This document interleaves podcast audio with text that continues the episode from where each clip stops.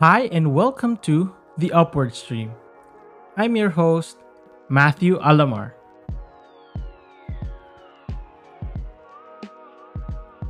The Upward Stream is a show kung saan mag-uusap tayo tungkol sa personal growth. And we'll do that through the stories and experiences of some of the most amazing people that you'll ever meet. We all know life is hard. Growth is tough. But it is possible.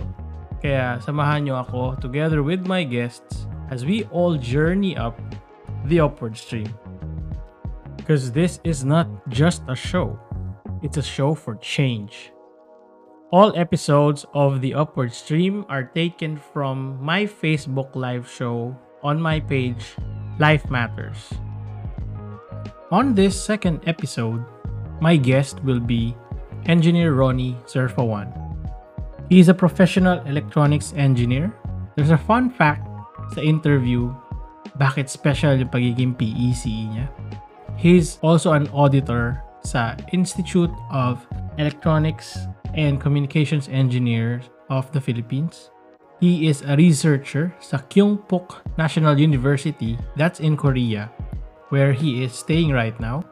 He has a doctorate degree for electronics engineering hardcore kung hardcore and he is also an ASEAN electronics engineer. On top of that, I've had the privilege to be one of his students when I was still studying the same course, which is ECE in Adamson University. Now let's head on to the interview. Here's Engineer Ronnie Surfawan. Hi, Sir Ronnie. Good evening. Hello. Hi, hi Sir Ronnie. Hi. Bati ka muna sa fans mo. Bigla akong kinabahan ah.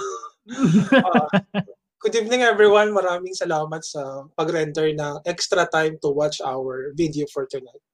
Anong in Korean? Ano yun? Uh, normally they use ano nga sa'yo from morning, uh, afternoon, even evening. Pagka first time, anyong hashim ka. So parang kasi kasama na doon yung may mga respect sa mga nakakatanda and then Later on, pagka-friend na, anyong na lang. But, anyong. oh, normally, they use anyong haseyo for everyone.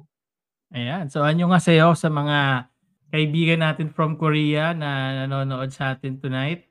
Ayan. So, ayan. Nag-hi na sa iyo mga fans mo. Makikita mo dyan sa comment section.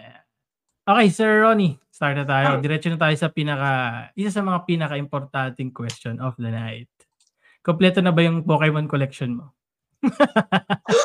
Actually, dati kompleto. Then, siguro ang tagal na nag-stay ng level 40. And then, mm-hmm. si Niantic, kasi yun yung gumawa, nag-develop ng Pokemon Go. Gustong kumita ulit. Ni-level up na nila hanggang level 50. So, mm-hmm. marami pang bigas na kakainin to earn that level. Pero meron na dalawa. Worldwide may dalawang naka-level 50 na. Aha. Ayan, din nabanggit ko yan kasi si Sir Ronnie ay mahilig maglaro ng Pokemon Go ever since ni-release siya. And hindi lang basta siya mahilig.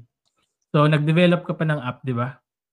Actually, dito may ginawa kaming app na mm-hmm. nakasama doon sa AR Core na idagdag lang. So, mm-hmm. kasi gina- ginamit namin to sa previous research sa augmented reality. So mm-hmm. yung VR, virtual reality, under ng virtual reality, may AR, which is augmented reality, na ginagamit hindi lang basta sa game, but in a different field also like for medical, for educational, etc. Oh, so nagamit yung, yung, yung, yung oh, nagamit yung logic o yung concept ng Pokemon Go nagamit sa iba't ibang application. So yung Pokemon Go ni Sir Ronnie, hindi yung nakikita mo lang sa mapa sa camera mo, parang makikita mo siya kung nasaan ka ang lugar, 'di ba? On the hmm. street. Ano na siya, actual mismo, actual map. Ah, coach, ay, coach Tulay Sir Ronnie. Kasi ka- kapangalan mo si Coach Ron eh. Ron. Oo nga eh, nabasa, napanood ko yung last week eh. Ah, ayan. Sir Ronnie, kasi ako, I um, nakikita kita sa Facebook and I've always thought na you're pretty amazing dahil sa talagang in-specialize mo yung field of EC. Talagang palalim ka ng palalim. Pero the thing is, hindi Grabe mo talaga plano maging uh, ECE. 'Di ba? Hindi mo talaga plano siya from the start. Pero pwede mo bang ikwento yung storya nung t-shirt kung bakit naging ECE ka? Ah, okay. ano to, pang MMK ba? sarado, sarado pa AB, sabagay, sarado pa ABS, so hindi po mapapanood sa MMK. Actually, ano lang, brief background lang nung story ko sa kasi nung hindi naman kami nakakaangat-angat sa buhay. So alam ko nung high school pa lang, hanggang high school lang talaga. Kasi even though uh, alam ko na pwedeng mag-aral, so nakita ko both side ng parents ko talaga, hindi kaya na makapag-send sa college. So, nakita ko talaga sila lahat, high school graduate. So, nagtatrabaho kung saan-saan. So, nandun sa puso ko, kahit maliit lang, gusto ko talagang mag-aral. But alam ko, deep inside, hindi kaya kasi magastos eh. So, naririnig ko sa mga sa mga professor ko nung high school, marami expenses talaga. Tapos yung mga friends ko, nung, ka, nung high school, pupunta sa ganitong university, nakabibili ng ganito, doon titira. So alam ko yung capacity namin, hindi capable to deal with it. And then, uh, so tinanggap ko na siya sa sarili ko hanggang high school lang. Nag-stop ako, hindi naman ako diretso ng college kasi talaga. So nung high school, nag-apply ng trabaho kung saan-saan. Within three years, nagtrabaho sa shoe factory, nanahi kami ng basahan yung bilog to sell sa mga tricycle. So na-experience ko yon And then maghanap ng iba't ibang trabaho, etc. Within three years yun ha. And then, nung nakagraduate kasi ako ng high school, 16 pa lang ako. So, kailangan ng TIN, Tax Identification Number. So, dati, pagkuha nun, hindi pa kailangan ng birth certificate. So, yung 16 ko, dinugas ko yon Ginawa kong 18. So, kasi legally sa factory, kailangan 18 years old eh. So, yun yung legal age. So, nakakuha ko ng TIN. So, I was able to enter in a shoe factory sa, sa company na yon using from 16 pinatanda ko yung edad ko ng 2 year, two years old. So, naging 18 ako. But then, hindi pa rin enough talaga. So, walang permanent job. So, contractual ka. After 6 matatanggalin ka. So, apply ka ulit. Hanap ka ng ibang trabaho ulit. Ibang company. Hindi talaga siya enough na makikita mo yung to survive. Then, one time, yung prof ko nung math, nakasakay ko sa jeep, so nagtanong siya, oh, Ronnie, kamusta ka na? Sabi niya, I remember you, you know, fourth year. So magaling ka sa math. So kamusta? Engineering ba yung course mo? So sabi ko, hindi ako nakapag-aral, sir, kasi hindi talaga enough yung pera namin. So sabi niya, try mo kahit PNU kasi alam ko magaling ka sa math, pwede ka magturo sa math, so teacher sa math. So alam ko yung PNU mura lang, uh, ah, 300 per semester kasi may in, may teacher intern nung fourth year kami, taga PNU. So in-inform, oh, ito yung PNU. Actually PNC pa nga siya eh. Philippine Normal College. So, PNC pa yun dati. So, na, ini, naalala ko yon So, napunta ko ng PNU. Hindi pala immediately kasi may exam nga. Tapos yung slot, kasi state university yun eh. So, pagka puno na yung slot, kahit mag-take ka, parang waiting list ka. So, yung opportunity ko noon sa PNU, ha, ah, hindi pa rin ako pala makakapag-college. Kasi wala nang slot eh. Then papauwi na ako noon. So tatawid ka kasi ng Ayala Boulevard, then tatawid ka sa tapat ng uh, ano tawag dito? Luneta. Alam mo yung lugar, di ba? Taga, you graduated, graduated sa Adamson. So tatawid ako sa Luneta para makasakay ng bus papuntang Las Piñas o ng jeep papuntang Las Piñas. So makita akong t-shirt.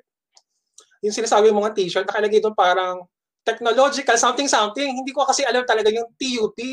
So I was curious. So as, as sabi ko, ah, hindi lang pala PNU existing doon sa lugar ng Ayala Boulevard. So sinundan ko yung bata, yung, yung estudyante. So marami kasi sila. So I think it's an org shirt nakalagay technological something something. Hindi ko kasi alam which is what is TUP all about. And then, sa gate 1, yung unang-unang gate na katabi ng PNU, Technological University of the Philippines, may natanggal pa ang isang letra eh, kasi ano yung naka Basta may natanggal na isang letra doon. Then I asked the guard, the guard, sabi niya, ito po ba yung uh, technological, hindi pa ako alam na University of the Philippines. Sabi ko, oh, yun, nga, nababasa mo, di ba? O, ito yun. Then I inquire, sabi ko sa kanya, kung pa pwede pang mag-take ng entrance exam. So sabi niya, today yung last day. So para makapag-exam ka sa Sunday, yun na yung last lot. I think that was mid-May na ata.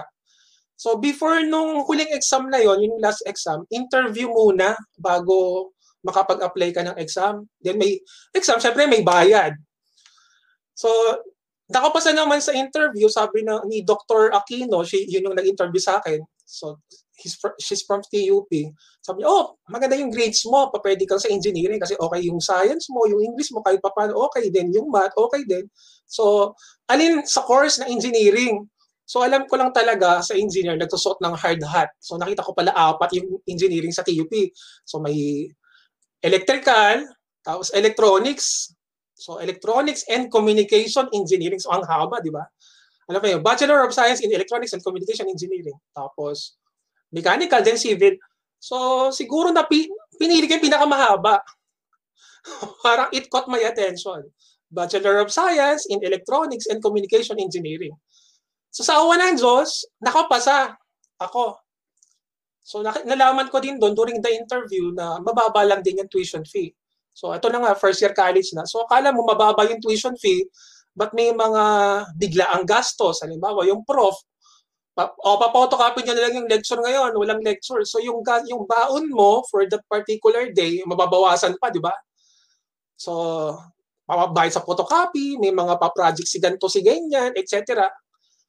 Kaya minsan, from Las Pin from TUP, umuwi ako sa Las Piñas, minsan nag-1 to 3 ako sa jeep.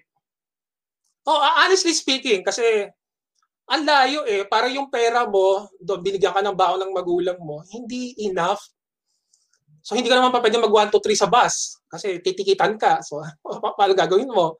So minsan yung last uh, huling schedule ng klase, wala yung prof. So uh, uwi ka ng maaga, ang hirap mag 1 to 3 sa jeep kasi hindi rush hour.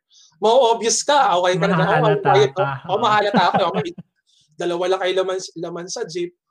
Oh, hindi ko pa nagbabayad. Bayad mo, parang gano'n. So, minsan, naglalakad ako from TUP to Las Piñas sa bahay namin sa Pulandupa. So, nilalakad ko lang yun. Norm, it, it takes me around more than 2 hours. So, minsan, pa, minsan may pa siya lakad, minsan bilis lakad. Yung there are several times na nakapaglakad ako from TUP to Las Piñas. Eh, uh, so, walang balak mag-aral ng college from math, na, na from math teacher, naging ECE. So, ayan, sa awa ng Diyos. So, in, yung alam ng parents ko after board exam, uh, after college, engineer ka na. So, uh, yun yung ano nila talaga, idea nila. So, after college, so alam na, oh, engineer, na, hindi pa pala, may board exam pa. So kahit ako libre sa board sa review kasi presidente ako ng organization namin, hindi ako nag-totally review ng after after graduation. So si Engineer Evelyn Ragindi, shout shout out kay Ma'am Be. Ayan, din namin 'yan. oh, uh, nagbaro ako ng pera kay Ma'am to apply sa PRC. Last day pa rin. So, tingnan mo ha, last day ako doon sa entrance examination application sa TUP. Ito, last day ng registration pa rin sa PRC. So, pinahiram ako ni ma'am, nag-register ako sa PRC. Sa awa ng Diyos, pa-close na rin yung PRC. So, na-accomplish ko yung lahat. So, ang, ang nakakaalam na lang bago magtitake ko ng, ng board exam, si ma'am, ako, definitely, tsaka yung request ko kay ma'am Eileen uh, Villanueva sa register ng TUP, nakuha ko agad yung transcript ko after graduation. So within two weeks. So ano yun eh, eh next day, nasa agad yung transcript ko. Kasi yun yung last day ng PRC. So sa awa ng Diyos, so after two weeks ng graduation, which is March 26, engineer na ako. So sa awa ng Diyos, pumasa. So hindi alam ng mga batchmate ko yon na, na nakakuha ko ng board exam.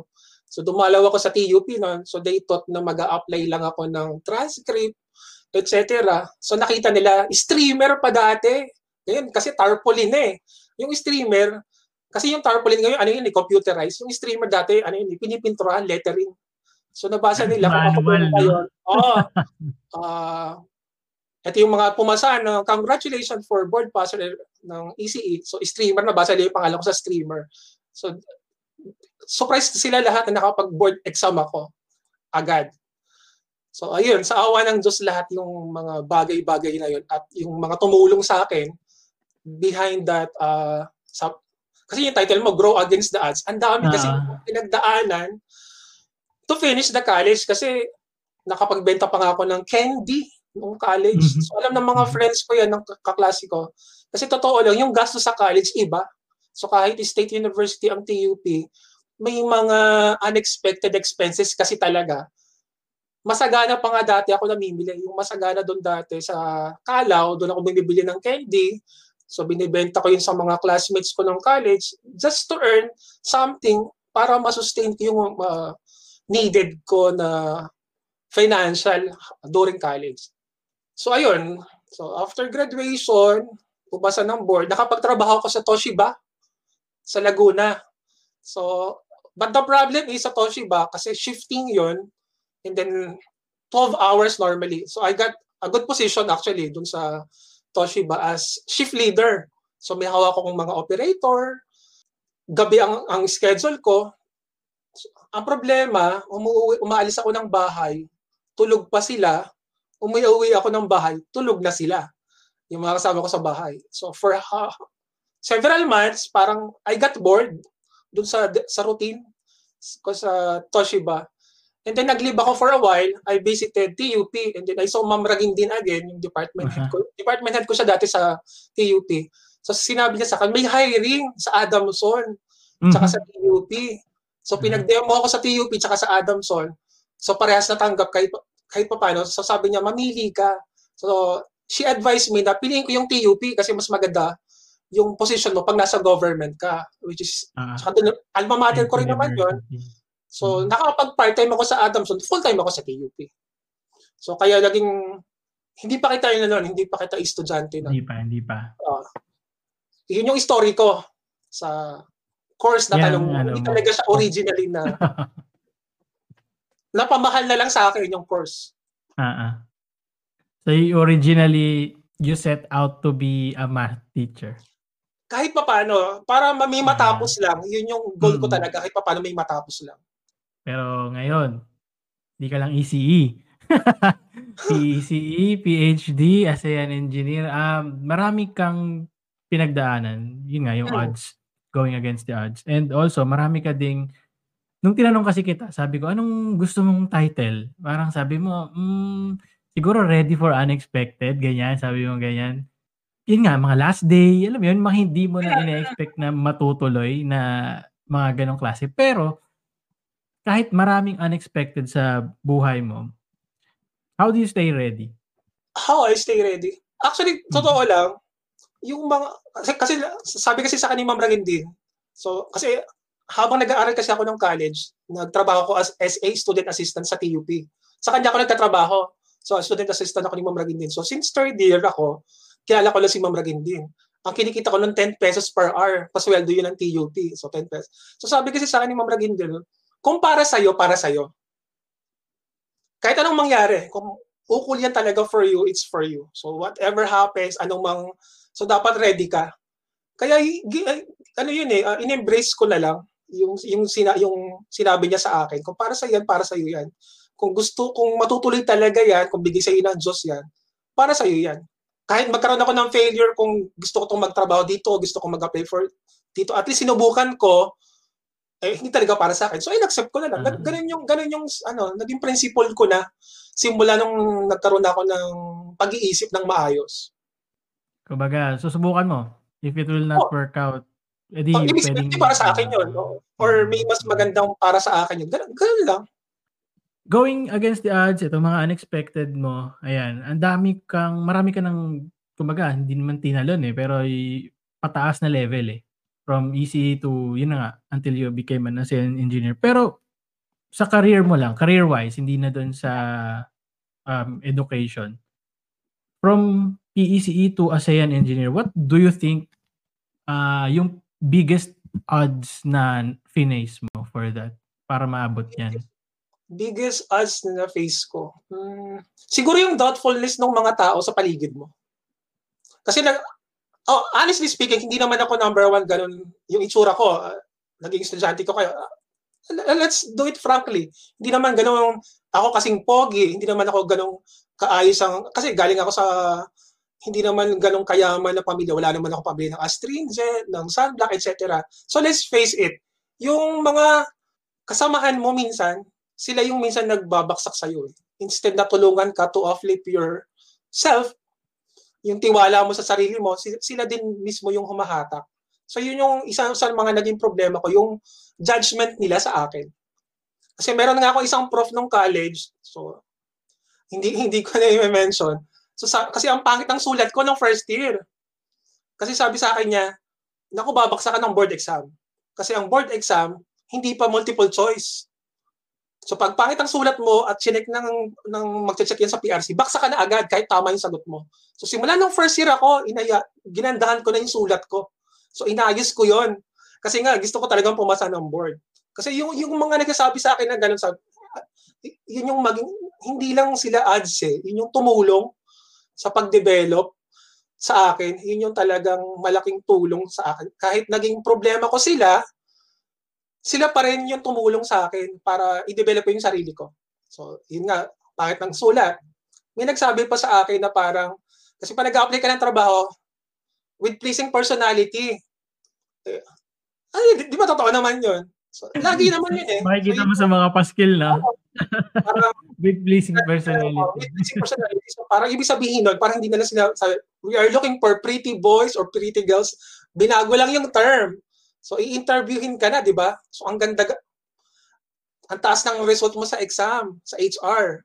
So, pilian na ng tao eh. Parang magugulat ka, pogi yung pinili, maganda yung pinili. So, ikaw kahit pa paano may laban naman yung result ng uh, exam mo dun sa company. So, hindi ka pa rin napili.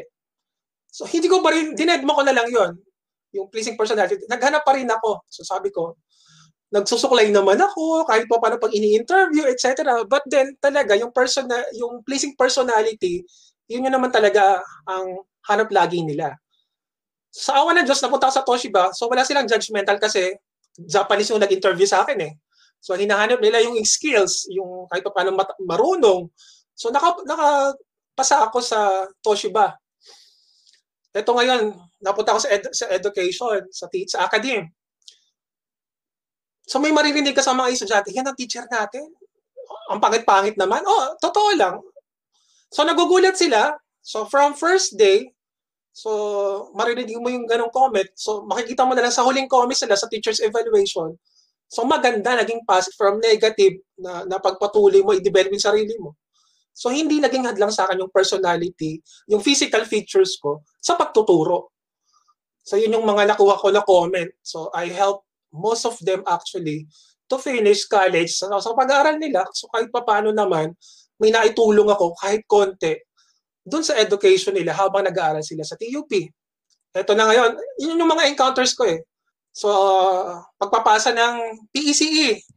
Kasi yung PCE, PECE, i-interviewin ka ng tatlong board examiner. So, ang napunta sa akin na mag, mag-i-interview, uh, rest in peace kay Dr. kay Ma'am Silvia Marcelo. So siya yung natapat sa akin nung interviewin ako ni Ma'am Sylvia. So, tiningnan niya ako mula ulo hanggang paa. Sabi niya sa akin, yung ECT, mamayang hapon pa. Kasi may interview din ng ECT, Electronics Technician. Sabi ko, hindi po ma'am. Ang, ang professional electronics engineer. Mm-hmm. Niya, ECT ka? So, ikaw bata-bata mo pa, yun yung agad, ano talaga na physically judgmental ako ni ma'am. So, sa, so binarose niya yung papers. Oh, graduate ka pala ng Japan, etc. So, nagulat sa akin si ma'am.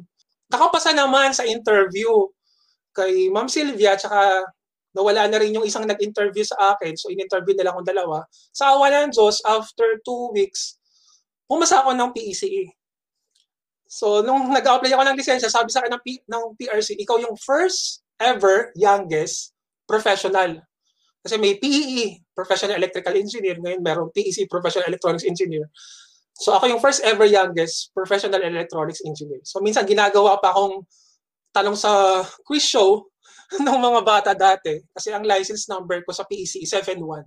So two numbers, I got the two numbers only. I got 71 sa PEC. So yun yung mga ano experience ko. Normally tao, I, I was physically judged.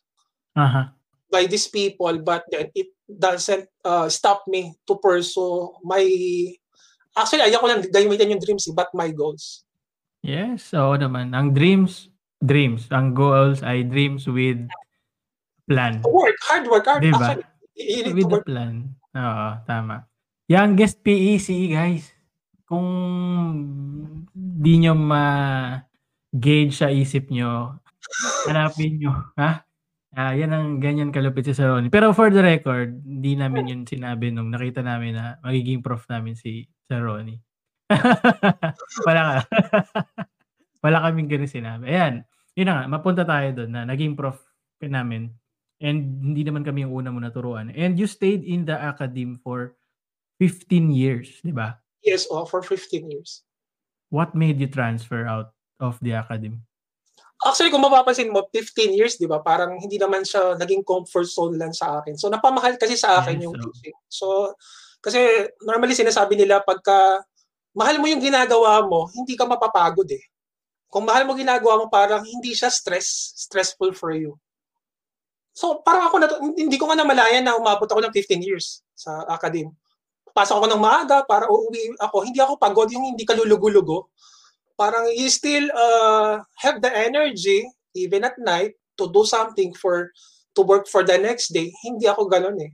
Kasi pag mahal ko yung ginagawa ko talaga, nag stay ako doon. Tumatagal ako doon.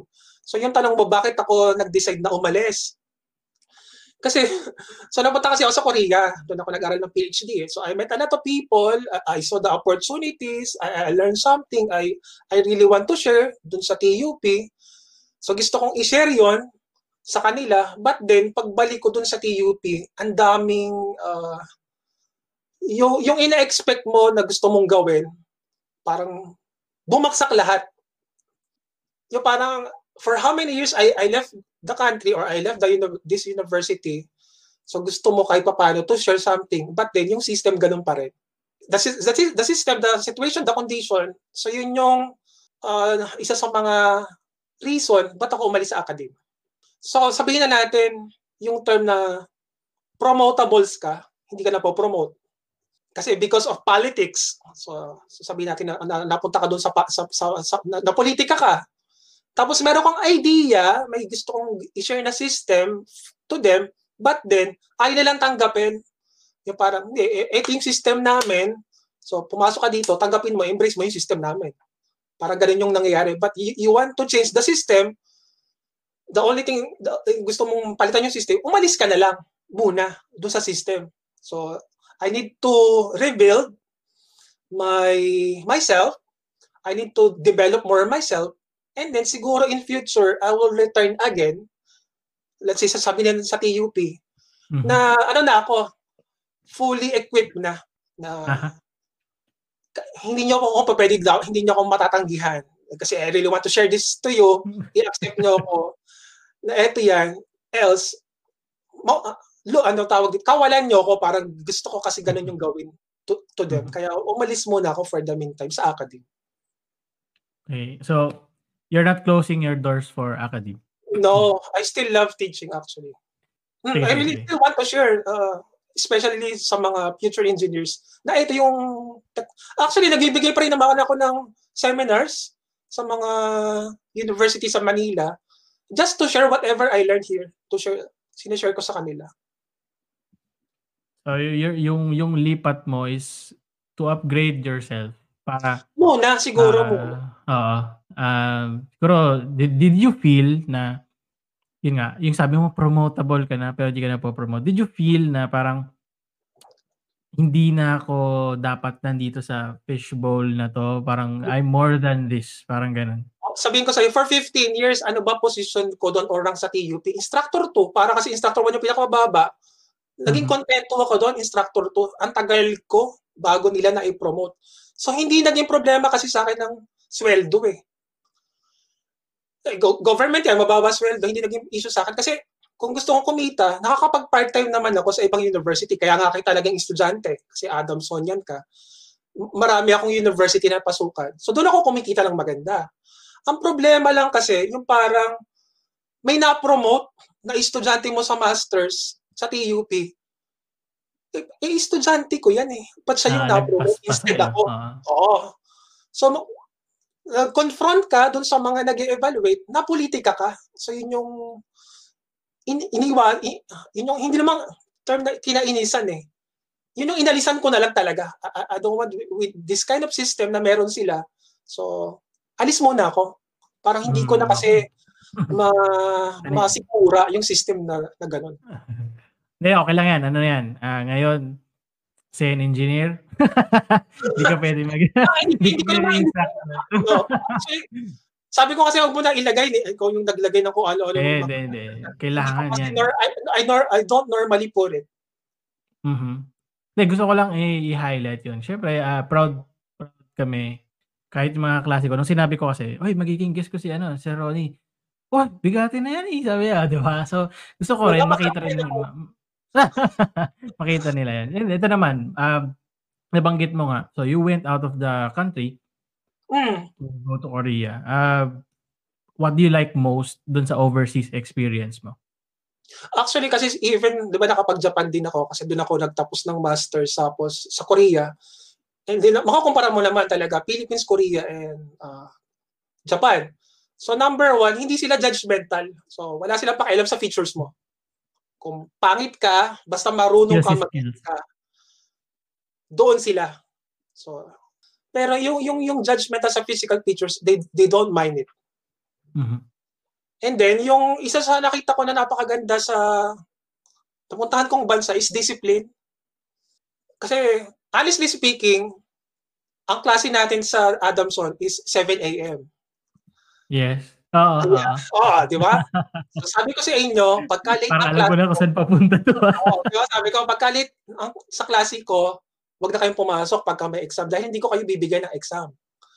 Kasi yung yung discipline sa ibang bansa na, na, na nadala ko yon kasi hindi ka naman makakakuha ng board exam pagka late ka. So gusto ko i-instill sa mga estudyante yung discipline na natutunan ko. So pagka late ka, late ka talaga. So dapat you have to respect others people uh, people's time. So y- yung discipline na lang sa oras, yun yung nakuha ko sa kanila. Uh, what else that I learned from them? Yung planning, kasi sa atin kasi yung cramming, uso yun eh. Parang oh, bukas yung deadline, mamaya ko palang gagawin. So pag sinabit mo na, ang daming errors. Kasi sa Japan, saka sa Korea, natutunan ko yung planning ahead of time. Hindi lang basta days, but months and years. So, yung, yun yun yung pinakagusto kong system eh. So parang, kasi habang ginagawa mo yung plano, may mga hindrance yon may mga uncertainties yon may mga problema na makikita mo along the way, you can still edit and do some, deal with uh, that particular problem na may encounter mo habang ginagawa mo yung uh, plano, plano na yon. And then, what else? Yung respect, totoo lang, kasi sabi natin, magalang naman talaga ang Japan, uh, tsaka yung Kore- Koreano, kasi yung, yung baw-baw nila. Hindi mo, hindi ka naman talaga binabaw sa Philippines, etc. Kasi totoo lang, ah, hindi, to, di ba, pag bumili, pumasok ka sa convenience store, bumili ka kahit anong bilhin mo dyan, wala silang pakialam. But when you enter a convenience store, even sa Japan, saka dito, so they will, they will ask you, annyeonghaseyo or irashaimase, sa, sa Japan yon So when you welcome kanila, they are thankful that you you went to their store. So tuwang-tuwa sila doon. Yung yung respect kasi sa kapwa colleagues ko sa Philippines do yung iba kasi mga naging estudyante ko doon na nagtatrabaho. So may respect sila sa akin. But then, yung mga higher ups, for example, eh, estudyante lang kita, para yun yung tingin nila sa'yo. So dapat kahit 'di ba parang gan, gan, ganito eh. eh. Wala silang pakialam kung tapos ka ng master, wala silang pakialam kung tapos ka ng PhD. Basta prop mo ako, prop mo ako. Hindi mo ako pa pwedeng utusan. Parang yun yung na, na-encounter ko sa sa mga colleagues ko kasi nandoon ako sa academe. Pero yun, yun yung isang mga naging problema ko. But naging governor ako sa uh, ICF Manila. Ang layo. Kasi ang mga boss ko doon, vice president ng isang uh, ah, TV firm, si Engineer Rodrigo Dennis Carandang. Governor ako, tapos uutusan ko si Sir. Walang problema sa kanila. Uh-huh. Si Ma'am din. Uh, I think si Ma'am din ata VP for Education or maba, mas mataas yung grado kay Ma'am. Walang problema ka, sa kanila. Sabi si, ni Ma'am din, sige Ron, ibigay mo sa amin yung gagawin namin. Susunod kami sa'yo kasi ikaw yung governor. So I got the respect from these people na nandun sila sa company nila, sa pinapasukan nila, ang tataas ng posisyon nila, pati iba yung to, uh, treatment sa akin. So yun, nandoon yung respect. Yun yung meron sa overseas experience ko, yung respect, time planning, at then yun yung nakuha ko sa ibang, eto, sa ISEP, Mani, sa ISEP, na minsan, na ang hirap kong i-deal sa colleagues ko sa pinanggalingan kong university. Okay. Uh, na na talagang na-appreciate mo dun yung cool. I think it's also part of their culture, eh, 'di ba? Yung yung ganun. Oh. Ako naririnig ko yan. Kaya mahilig ako mag ano eh, mag samgyupsal eh, at saka mag Japanese restaurant. Kasi pagpasok mo sa samgyupsal, ano nga sa'yo? Kunyari, papasok ka ng Japanese restaurant, matik yan, irashay mo sa... So, dami mong ano, pinagdaanan. Yung from the journey of not knowing kung makakapag-aral ka Mm-mm. to di mo, uh, I, mean, I mean, mga racket mo, side hustle na kailangan mo talagang kumita dahil you need to live, di ba? Tapos, uh, naging easy, na-graduate and all that hanggang ngayon. What would be the three biggest growth lessons na natutunan mo? Ang hirap naman yan. Wala yan sa ah. outline na binigyan mo sa akin. Ah. meron, meron. Wala. Three meron, biggest meron. lesson na natutunan ko dun sa akin. Ah. Mm-hmm. So, number one, siguro, trust yourself. Kasi kung doubt ka, parang you cannot move on. Parang ikaw yung, paano sila magtitiwala sa iyo? Paano sila susunod sa iyo kung wala kang tiwala sa sarili mo? So, yung para kasi, hindi naging hindrance sa akin yung itsura ko para magtiwala ako sa sarili ko. So, alam ko na iba yung tingin nila sa akin. Wala akong pakialam kahit ganito itsura ko. You have to, you have uh, to deal with me. Kasi kailangan mo sumunod sa akin dahil may tiwala, yung, makikita kasi nila eh. So, lumalabas naman talaga yung confidence mo sa sarili mo pagka nagtiwala ka sa, sa, sa sarili mo mismo muna. So, trust yourself, number one. And then yung susunod siguro, accept lahat ng mga problems na darating, tanggapin mo lang, deal with it, yung mga challenges. Parang sabihin nga nila, sinasabi nila, uh, daanan mo lang, daanan mo lang, but you have to face with it. You have to solve it. You have to deal with it. So, kailangan harapin mo tong problema mo, itong meron ka ngayon na pinagdadaanan. Solvein mo to, itong problem na to. Hindi naman, so, you have to, uh, don't solve it 100% immediately. So, ang ginagawa ko kasi, pagka meron akong kailangan tapusin or meron akong mga problema, ano lang, 30 minutes per day. I deal with it 30 minutes per day. Yes, I, deal with it 30 minutes. Yun yung binibigay ko na advice sa mga gumagawa ng thesis eh. Mapa PhD, mapa masters. Sir, wala kang oras. No. Deal with it with 30 minutes per day. Magugulat ka, mat matutuwa ka, natapos mo siya after a month. So, ang ginagawa ko kasi may problema ako sa ganito, sa ganyan. Inuunti-unti ko siya. I deal with it little by little. Not, at least kahit paano, nag-move ako. Pero may nagawa ako. Basta hinarap ko yan. Kahit paano, 30, 30 minutes kung, kung may problema ako sa financial, with, ang dami kong friends sa Facebook, hindi ko naman yan lahat inuutangan eh. So, oh, kailangan ko ng ganito, kailangan ko ng ganyan. I ask them if you have something or any type of any type of work na pwede nyo ibigay sa akin or matulungan nyo ako kung ganyan. Hindi naman ako totoo totally uh, pautang, pahiram. So, yung iba, uh, nangihiram naman ako talaga, dumarating naman talaga tayo doon. So, sa, pero sinasabi ko, saglit lang naman ito. So, after a while, I will pay you. So deal with your problems or your uncertainties or your, your this kind of uh, whatever situation that you are facing little by little. And then, yun yung hindi ko kasi makalimutan yung binigay lagi na lesson sa akin ni Ma'am Ragin din. Kung para sa yan, para sa iyo yan. Ang dami mong pagdadaanan, ang dami mong lulusutan, ang dami mong, sabi nga nila, dadaan ng butas ng karayom bago mo papuntahan yon. Pero kung para sa iyan, para sa iyo talaga yan. Yun yung natutunan ko, yun yung three biggest lesson uh, during my uh, tawag dito, travel of my life.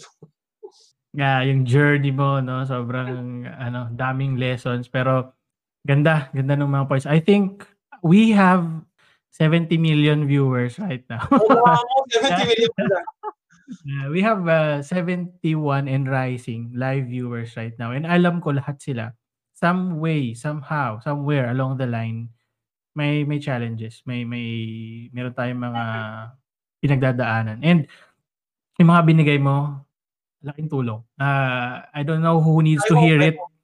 You know, I don't know who needs to hear it, pero I hope na makatulong yun sa inyo, di ba? Share ko lang na example ah. Meron kasi ah. akong friend, uh, she's from Malaysia, so nakasama ko siya dito sa Korea. PhD rin siya. So ang problema niya kasi oras sa thesis niya. She has a problem in uh, in Malaysia about her family kasi may family siya ron. Tapos may colleague siya na problema, even yung professor niya. So sabi ko sa kanya, try to make your thesis at least 30 days, uh, ah, 30 minutes per day. Sabi niya, oh, she doesn't believe me for yung sinabi ko yon. Oh, Ronnie, 30 minutes is not enough. it is enough. Just type something within 30 minutes. And then save it, send it to me. So sabi ko sa kanya. So nakapag-type siya, 1 to 2 pages. So sinend niya sa akin. Okay, tomorrow try to do it again for 30 minutes. Whatever in your mind, try type it. Kasi gumagawa siya ng thesis niya eh. So magulat ka, after 2 weeks, natapos yung thesis niya. So sabi niya, Ronnie, no, that 30 minutes, the next day, I use, uh, I use 1 hour. And then suddenly, nakafocus siya. Kasi she fell in love what she is doing. So with that 30 minutes, na, na, natuwa naman ako. So naging one hour daw, naging one day. At na-continuous niya yung routine niya, na natapos niya in that particular period of time. Ang ganda kasi meron akong binabasa. The title of the book is Atomic Habits. How, sabi niya, parang how do you change your life and build habits? At sobrang dami kong binabasa, di ko na alam kung galing sa Atomic Habits. Pero the goal is not to be 100% the next day. Sabi nga doon, you just need to be 1% better every day. Yes, Kasi after 100 days, 100% better ka na, 'di ba? So, let's not be ano, uh, parang matrap in the illusion of fast and easy. Kasi yun yung gusto ng mga tao ngayon. Yung problema nila eh, sa utak nila, mm-hmm. paano ko patatapos to? Subukan mo muna, mag, mag, mag, magsuot ka isang, isang sentence lang, isang paragraph po, tapos mo isang libro, after what? Oo, walang bahay na binuo ng isang ano lang, 'di ba? Isang hollow block. Isang hollow block.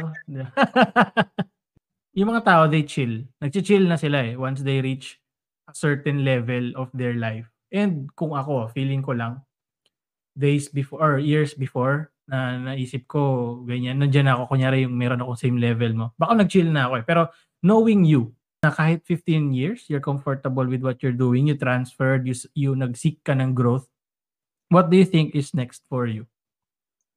Next for me, actually marami pa. Uh, kung, ang isang natutunan ko kasi dito sa educational system ng So dapat kasi yung STEM, uh, science, technology, tama ba? Science, technology, engineering, and math.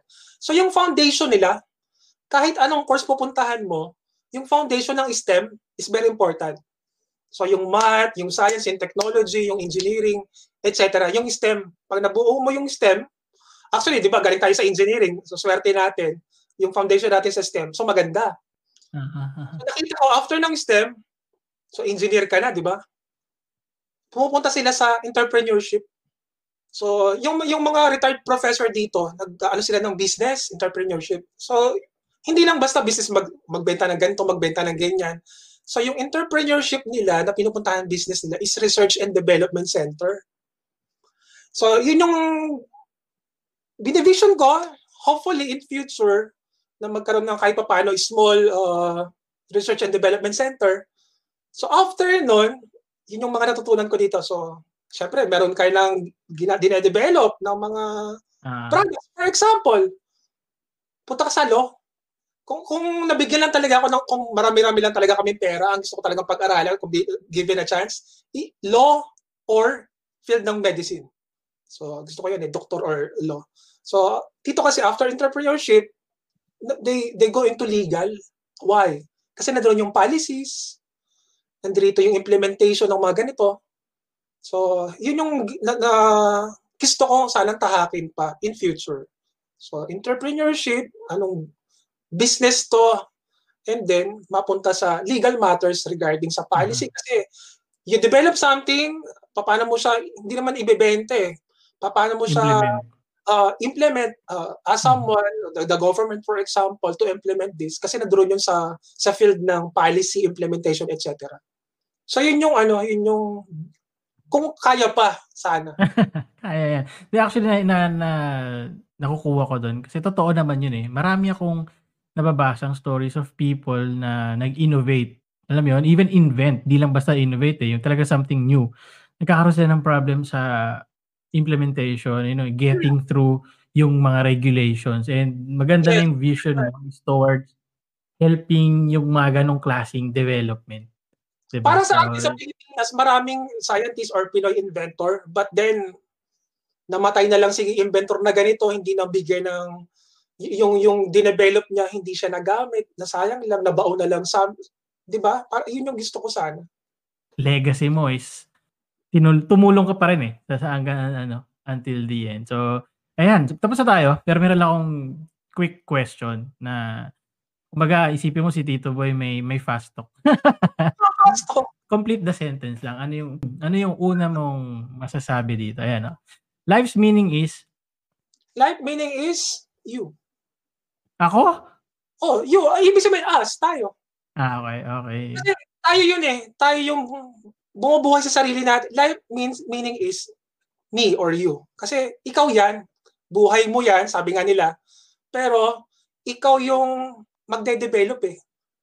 May mga resources ka lang, may education ka lang. These are external resources yan. But internally, ikaw pa rin. Kasi kung hindi mo i-accept yan, hindi mo ipupus yung sarili mo, hindi mo matatapos yan. Ikaw pa rin. Life is you or life is me. That is Galing. that is the meaning of it. Next, last two. Growth is? Growth is discipline. For me ha, growth is discipline. Eto. Which Pokemon will perfectly represent you? so, ang, ang mahirap kasing sagutin, hindi naman kasi lahat ng mga tao nag lalaro ng Pokemon Go. Okay. So, ang pinakasikat, ang pinakasikat, nandiyan si Pikachu, nandiyan si Snorlax. Pili diba? isa? Oh, isa. Si, siguro, I, I will choose Pikachu.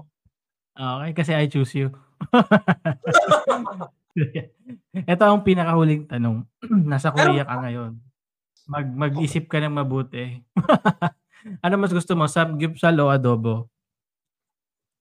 Adobo. Ah, so Pilipinas pa rin tayo. ay, ko, ay, ko, Filipino food, kahit nasa ibang bansa.